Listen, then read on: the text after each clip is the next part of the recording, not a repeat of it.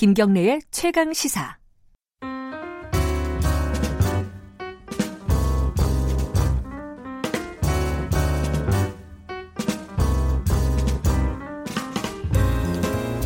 김경래 최강 시사 3부 시작하겠습니다. 더 나은 미래를 위해 오늘의 정책을 고민하는 시간입니다. 김기식의 정책 이야기 식스센스 김기식 더 미래연구소 정책위원장 오늘도 나와 계십니다. 안녕하세요. 예, 안녕하세요. 어, 최근에 뭐 타다 관련해서 논란이 많습니다. 검찰이 네, 네, 기소를 네. 하면서. 네. 근데 어제 저희가 관련된 어, 인터뷰를 김경진 의원 음. 무소속 네, 김경진 네, 의원과 인터뷰를 했는데 굉장히 강경한 네. 발언을 했습니다. 그 기소하는 게 당연하다. 네, 네. 네. 어, 이게 깡패들이 영업하는 음, 음. 방식이다. 이게 면허도 안 받고 불법적으로 예전에 뭐 자가용으로 영업하던 강남 같은 음, 음. 데서요.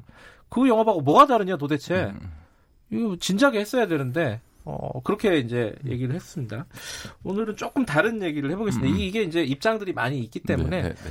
김기식 위원장께서는 사실 이 얘기를 몇 차례 하면서 네. 제- 저는 김경진 의원과는 굉장히 다른 음. 얘기라고 알고 있어서 오늘 좀 그 관련해서 여쭤볼게요. 일단 어, 검찰이 이재용 대표, 소카 대표 그리고 VCNC 그 음. 운영사죠 네, 네. 박재욱 대표 기소를 했습니다. 불구속이지만 네.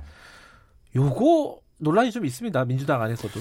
저는 검찰의 에, 기소가 부적절하다고 생각합니다. 왜냐하면 보통 우리가 기업의 위법을 네. 따질 때 우리 국민들이 많이 떠오르는 게 이제 뭐 배임 횡령을 했다든지 뭐 소비자의 권리를 침해했다든지 뭐 이런 건데 이 물컵 사안- 집어던지고. 예, 뭐이 사안의 성격은 예. 어떻게 보면 신산업이 나오면서 기존의 구산업과 충돌하고 있는 이런 이런 음. 사안의 성격이고 그러니까 대단히 그 산업적이고 정책적인 사안이라고 하는 점이 하나 있고요. 무엇보다 지금 그런 이제 구산업과 신산업 간의 충돌 과정에서 이것을 어떻게 상생시킬 거냐와 관련해서 법제도의 이 개혁이 지금 개선이 논의되고 있고 사회적 합의가 추진되는 와중인데 네. 이거를 검찰이 나서서 구법에 근거해서 이걸 사법적인 잣대로 들이대는 것은 어떻게 보면 이제 정책적인 영역에 대해서 어, 음. 검찰이 그 사법의 잣대를 들이댄 것으로서 어떤 의미에서 보면 요- 요즘 한국에서 지금 문제가 되 우리나라에서 문제가 되는 과잉 사법 화의 한 현상 중에 하나다 이렇게 저는 모든 어, 일을 보여지고요. 네. 검찰과 법원에서 해결하려고 하는. 그렇죠. 예. 근데 어 검찰도 할 말이 좀 있더라고요. 뭐냐면은 이미 그 6월 달에 벌써 음. 한넉 달이 지났네요. 6월 달에 국토부에 의견 조회를 했다는 거예요. 네, 이게 네, 불법이냐 아니냐 고발이 들어왔으니까. 네, 네, 근데 국토부가 대답을 안 해줬다는 거예요. 네. 계속. 네, 네, 네, 네. 그럼 검찰에서는 아니 정부에서 대답도 안 해주니까 이거 뭐 법대로 갈 수밖에 없지 않느냐 이게 고발 들어왔는데 계속 미룰 수도 없고 요 검찰은 이런 입장일 수도 아니 있을 것 물론 같은데요. 이제 검찰은 우리는 무슨 정책 판단하는 데가 아니고 법에 따라 예, 예. 판단하는 데니까 우리는 뭐 우리한테 뭐라 하지 마라라고 할 수 있을지 모르겠습니다만 그렇다 하더라도 지금 뭐 온 국민이 알다시피 이게 지금 면 지금 일- 올 1년 내내 지금 그렇죠. 끌어온 예. 사안이고 이 문제와 관련해서 지금 법 개정안도 지금 제출돼 있고 국회가 이제 본격적으로 뭐법 제도의 개선 문제를 논의하려고 하고 있고 네. 지금 사회적 대화가 이루어지고 있는 거 아닙니까? 국토부도 물론 저는 이렇게 1년씩 이 사태를 질질 끌어오게 된 거에서는 국토부에도 비판받을 소지는 있습니다만 국토부 입장에서 답변을 할 수가 없는 게 지금 사회적 네. 대화를 하고 있는데 음. 위법하다고도 할 수도 없고 부- 합법이라고 하면 택시가 반발할 거고 위법하다 그러면 타다를 포함해서 네. 이 관련 이 벤처 업체들은 아니 그러면 우리 보고 어떻게 하란 말이냐 이렇게 될 거고 택시 쪽에서는 위법하면 당장 이게 무슨 사회적 대화가 왜 필요하냐 네. 이렇게 될 거기 때문에 음. 국토부 입장에서는 이런 사회적 대화가 진행 중인 상황에서 법률적 판단을 네. 공개적으로 하기 어려웠던 측면도 저는 있었다고 보여집니다. 근데 일단 기소가 됐잖아요. 네네. 뭐 그거는 뭐 법원에서 판단할 일이지만은 김기 식 위원장께서 보시기에 불법으로 판단될 것 같습니까? 저는 아마 이, 이 사안은 법률적으로 굉장히 치열한 공방이기 때문에 오래 끌 거라고 보는데 저는 아. 그 전에 아마 어, 올해 내년 사이에 법 제도가 개선이 돼서 아. 이게 법이 바뀌게 되면 법원으로서는 처벌할 이유가 없어지기 때문에 선고 유예하는 방식으로. 뭐 보통 법이 개정돼서 처벌해야 될 근거 조항이 없어지게 되면 법원이 이거는 이제 각하하거나 혹은 선고 유예하거든요. 이제 그렇게 될 가능성이 높은데 저는 한 가지는 검찰의 지금 이, 이 기소는 저는 부적절하다고 보지만 결과론적으로 보면 지나고 보면 이게 어, 이 타다 문제 해결을 촉진할 가능성이 있다. 다시 말해서 지금 어. 검찰의 기소 때문에 어, 이후에 지금 역반향이 지금 일어나고 음. 있지 않습니까? 아니 신산업 문제를 이렇게 사법적으로 할 수 있냐라는 반발이 음. 오고 정부는 여태까지 뭐 했냐 이러는 것 때문에 국토부도 국회도 이걸 이제 더 이상 방치하기 어려운 뭔가 좀 음흠. 법제도적인 타협안을 빨리 만들어야 될 필요성이 이- 생겼기 때문에 오히려 예. 이런 어떤 검찰의 부적절한 기소가 한편에서는 이 문제의 정책적 해결을 촉진할 가능성도 저는 상당히 높다 이렇게 봅니다. 음, 저 의도대로 잘 안 되는 거죠 원래 일이라는 게.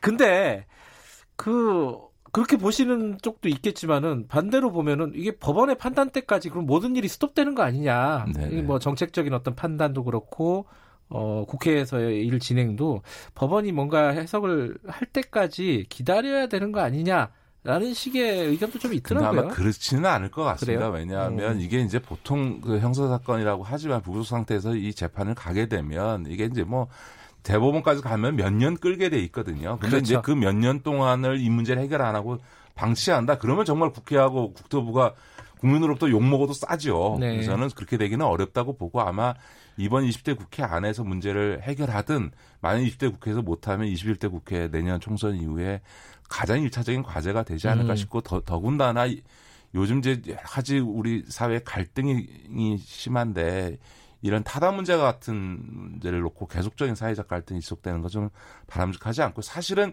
지금 쟁점이 많이 압축돼 있거든요. 그러니까 지금 택시 업계도 그렇고 타다 쪽도 그렇고 다 똑같이 뭔가 이걸 새롭게 제도화해야 된다라는 거에 대해서는 의견이 일치가 음. 돼 있고 그 새- 새로운 제도화의 방식으로 새로운 플랫폼 사업자라고 하는 면허를 주자. 네. 이게 이제 미국에서 이제 그런 사례가 나오면서부터 이제 이런 해법이 나오는 거거든요. 그러니까 택시 면허와는 다른 면허 체계 하에서 지금 이제 타다와 같은 이런 new mobility 산업을 제도화해 주자라고 하는 거에 이견이 없습니다. 이제 다만 음.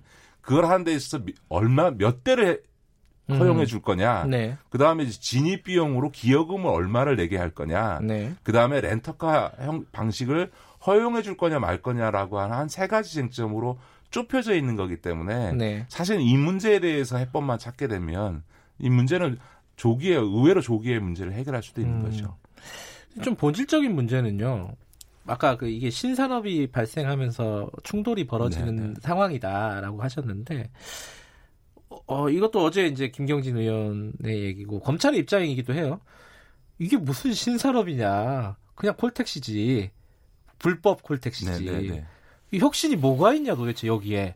네. 이렇게 얘기를 한단 말이에요. 이거 어떻게 보세요? 그거는 저는 좀 모, 모빌리티 신산업 영역에 대한 조금 음. 약간 무지에 가까운 이야기라고 생각합니다. 네. 왜뭐 이 타다뿐만 아니라 지금 뭐 현대자동차가 지금 자동차 생산이 아니라 이런 모빌리티 쪽에 지금 오히려 투자를 더 네, 많이 하고 네. 있고 앞으로 현대자동차는 제조회사가 아니라 서비스 회사로 가겠다. 네. 라고 할 정도로 자동차 업계 다 이렇게 왜 가고 있는가? 왜냐하면 이거는 사실은 전초전일 뿐이고 자율주행차로 가는 것을 10년 안에 자율주행차로 간다라는 게 예고돼 있는 조건에서 그걸 어떻게 준비할 음. 거냐의 문제거든요. 근데 자율주행이라는 거는 자율주행의 기술이라든가 혹은 이 소위 지도, 어, 이 내비게이션과 관련된 부분뿐만 아니라 차의 배치와 이동과 관련돼서 AI에 기반한 이런 이제 소위 데이터의 축적이라는 게 굉장히 중요한 음흠. 겁니다. 그러니까 지금 타다 모델의 경우도 마찬가지고 우버도 사실 그렇습니다만 우리가 단순히 그냥 뭐 예를 들어서 그 불러서 타, 네, 차 네. 타는 새로운 모빌리티 이동 수단이라고 생각하지만 그 업체들의 핵심은 뭐냐면 소비자의 이용 행태를 데이터로 AI로 계속 축적해 가지고 요금 체계를 다양화하는 겁니다. 예를 들면 음. 타다 타보신 분 알겠지만 손님이 타봤어요. 별로 없을 때는 손- 요금이 싸고 네. 손님이 많을 때는 요금이 비싸지기도 하고요. 네. 그 다음에 이제 사람들이 요즘은 긱 이코노미라고 그러지 않습니까? 투잡을 하는데 자발적으로 자기가 어떤 일을 하는데 저녁 시간에 비면 자기가 예를 들면 배달이라든가 네. 뭐 택배라든가 혹은 이런 타다 기사 같은 일을 해서 보충적으로 수입을 벌거든요. 그러니까 네. 이 사람들이 어떤 사람은 4시간 일하기도 하고 어떤 사람은 6시간 일하기도 하고 어떤 사람은 10시간 일하기도 하는데 이런 소위 기사의 노, 소위 노동의 공급과 음. 수요를 다 계산해 내면서 이거를 운영하는 네. 거거든요. 그러니까 얼마나 렌터카 영업 방식이라고 하는 것도 최적화된 모델을 찾아내느냐라고 하는 이런 이제 소위 이제 AI에 기반한 음흠. 이제 데이터 축적이 활용되는 거거든요. 그러니까 네. 이런 것들을 왜 지금 중요하게 보냐면 나중에 자율주행차 단계로 이제 넘어가게 되면 사실은 택시는 음. 없어지는 거고 사람들도 차량을 소유하지 않거든요. 그러면 그 자율주행차가 돌아다니면서 사람들을 태워야 되는 데 있어서 가장 최적화된 모델을 찾아내야 되는 부분인 네. 거죠. 그래서 이 데이터를 많이 축적하는 사람들이 차 업체가 나중에 자율주행차가 본격화됐을 때 시장의 주도권을 가질 거다. 그러니까 제조회사인 자동차 회사도 지금 이 모빌티 산업에 뛰어들고 네. 구글 같은 소위 인터넷 회사도 뛰어들고 하는 거거든요. 네. 지금 이 타다 모델이든 우버 모델이든 다 그 비슷한 모델이기 때문에 신산업적인 요소가 없다 이렇게 얘기하는 건 좀 곤란합니다. 다만 음. 청취자께 그래서 제가 그렇다고 신산업 편드냐 그렇지 않습니다. 예를 들어서 우리가 대형 마트 뭐 네. 이마트니 롯데마트니 소비자 입장에서 편하지 않습니까? 그럼에도 불구하고 우리가 골목 상권을 보호해야 된다는 이야기를 하거든요. 더구나 그렇죠. 지금 온라인 쇼핑이 지금 뭐 대세가 되면서 사실 우리 동네 골목 상권에 있는 자영업자들이 지금 몰락해 가고 있잖아요. 네. 다 배달해서 먹으니까 식당들이 죽어갈 수밖에 없는데 그러나 그럴 때 정부는 어떻게 해야 되느냐? 새로운 산업을 죽일 수는 없지만 기존 산업 골목 상권을 보호해줘 가면서 연착륙하도록 할 수밖에 없는 거거든요. 그러니까 지금은 수많은 가게들이 온라인 네. 쇼핑에 의해서 죽는 수준을 넘어서서 이제는 대형마트까지 지금 위기의 상황에 몰려 있는 네. 상황이거든요. 얼마 전에 정영진 신세계 부회장이 아예 그 CEO 이하 경영진 전체를 다 날려버렸지 않습니까? 그건 네. 그만큼 위기 상황이 있다는 거니까 그러니까 그러면 결국은 이 그 모빌티 산업도 새로운 분야와 전통적인 이 우리 택시 기사, 택시 산업을 조화롭게 상생시키면서 연착시켜줘야 되거든요. 그러니까 10년 뒤에 자율주행차가 되면 전면화되면 택시는 없어진다는 건 누구나 다 아는 거거든요. 그렇다고 해- 하더라도 이 10년 기간 동안 기존의 택시 산업을 연착시켜야 되는 게 정부에게는 또 하나의 의무기 때문에 이 양자를 어떻게 균형 있게 조화시킬 거냐라고 하는 게 지금 국토부가 추진하고 있는 상생 방안인 거죠. 그게 어려운 거잖아요. 그렇습니다. 그러니까 저는 예. 그 점과 관련해서는 타다에서도 원칙적으로 수용을 했는데요. 기여금을 내야죠. 그러니까 음. 그래서 이제 타- 운행하는 대수만큼 기여금을 내서 그 돈으로 택시기사분들의 지금 60%가 지금 고령자세요. 그래서 이제 택시기사분들의 운전면허를 사, 사들이는 재원으로 쓸 수 있도록 타다에서는 기여금을 내야 되는 게 맞고요. 그러니까 이제 그거를 대당으로 할 거냐. 이제 뉴욕 같은 경우는 한 번 이용할 때마다 1달러의 기여금을 내게 합니다. 아, 그런 식으로 하는군요. 네, 그러니까 음. 그러니까 그 이용 횟수별로 기여금을 내게 할 거냐, 아니면 차량 대수별로 음. 기여금을 내게 할 거냐는 논의해 봐야 될 부분이지만 기여금을 내는 문제에 있어서는 타다가 양보해야 될 문제인 것 같고요. 근데 우, 지금 제일 큰 문제가 되는 거는 이제 렌트를 하는 문제하고 운행 대수 문제거든요. 네.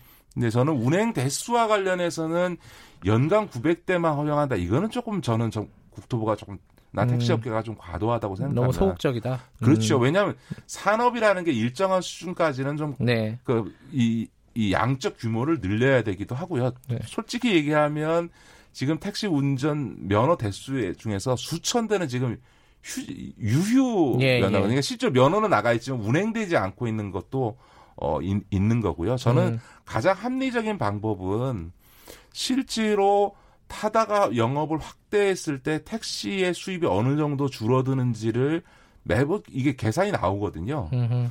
해가면서 지금까지 현재까지는 타다가 1,400대가 운영되고 있음에도 불구하고 올해 현재 이 시점까지는 택시업계 수입이 줄지 않았던 것으로 지금 확인이 음. 되고 있어요. 그러니까 그런 것들을 매년마다 검증해 가면서 운행 대, 그 허용되어지는 운행, 운행 대수를 정하는 좀 합리적 기준을 만드는 방식으로 서로가 조금 유연하게 되면 이게 타다는 제한 두지 말아라고 하는 것도 제가 보기에는 좀 무리가 있고 그렇다고 해서 국토부나 택시업계에서 이같이 1년에 900대밖에 안 돼라고 하는 것도 저는 무리가 있어서 그 중간 얼음에서의 어떤 합리적 기준에 의해서 매년 어떤 합리적 기준에 의한 판단에 의해서 운행돼서 허용하는 알겠습니다. 방식으로 하는 게 좋지 않을까 싶습니다. 오늘 할 하고 싶은 말씀이 많으셨는가 봐요. 말을 쉬지 않고 하셨는데. 근데 택시가 어, 한 20만 대가 넘잖아요. 우리나라에. 네네네. 굉장히 큰 표 아닙니까? 유권자로 보면. 그렇습니다. 어, 이익 단체이기도 하고. 네, 네. 이게 국회에서 논의가 되겠습니까? 이 표 계산 때문에. 사실 그 저도 걱정입니다. 저도 국회의원을 생활을 했습니다만 네. 국회의원들 지역구 의원에게 가장 영향력이 큰 집단이 두 집단입니다. 하나는. 유치원 연합회고요. 또 유치원. 하나가 네. 이 택시 기사들입니다. 택시 노조. 네. 왜냐하면 워낙 전파력이 크기 때문에 예, 예. 그러니까 뭐 동네에서 택시 기사들이 그 욕하는 지역구 의원은 재선은 불가능하다라고 할 정도로 지역구 의원들이 그걸 음. 의식하지 않을 수 없는 점도 사실은 이 문제를 해결하는 데 있어서 굉장히 어려운 지점이긴 한데 그럼에도 불구하고 네. 지금 이제 우리 경제에 있어서 지금 혁신이 대단히 중요한 상황이기 때문에 네. 어, 기존의 택시에 대한 보호나 지원은 대폭 강화하면서도 네. 동시에 신산업이 발전할 수 있는 제도적 기반 역시 만들어야 될 필요는 이- 있는 거죠. 알겠습니다. 어제 김경진 의원 인터뷰하고 오늘 김기식 위원장 인터뷰하고 두 개를 들어보시면 뭐 판단이 좀 서실 수도 있을 것 같기도 하고요. 오늘 말씀 감사합니다. 네, 고맙습니다. 김기식 더미래연구소 정책위원장이었고요. 지금 시각은 8시 46분입니다.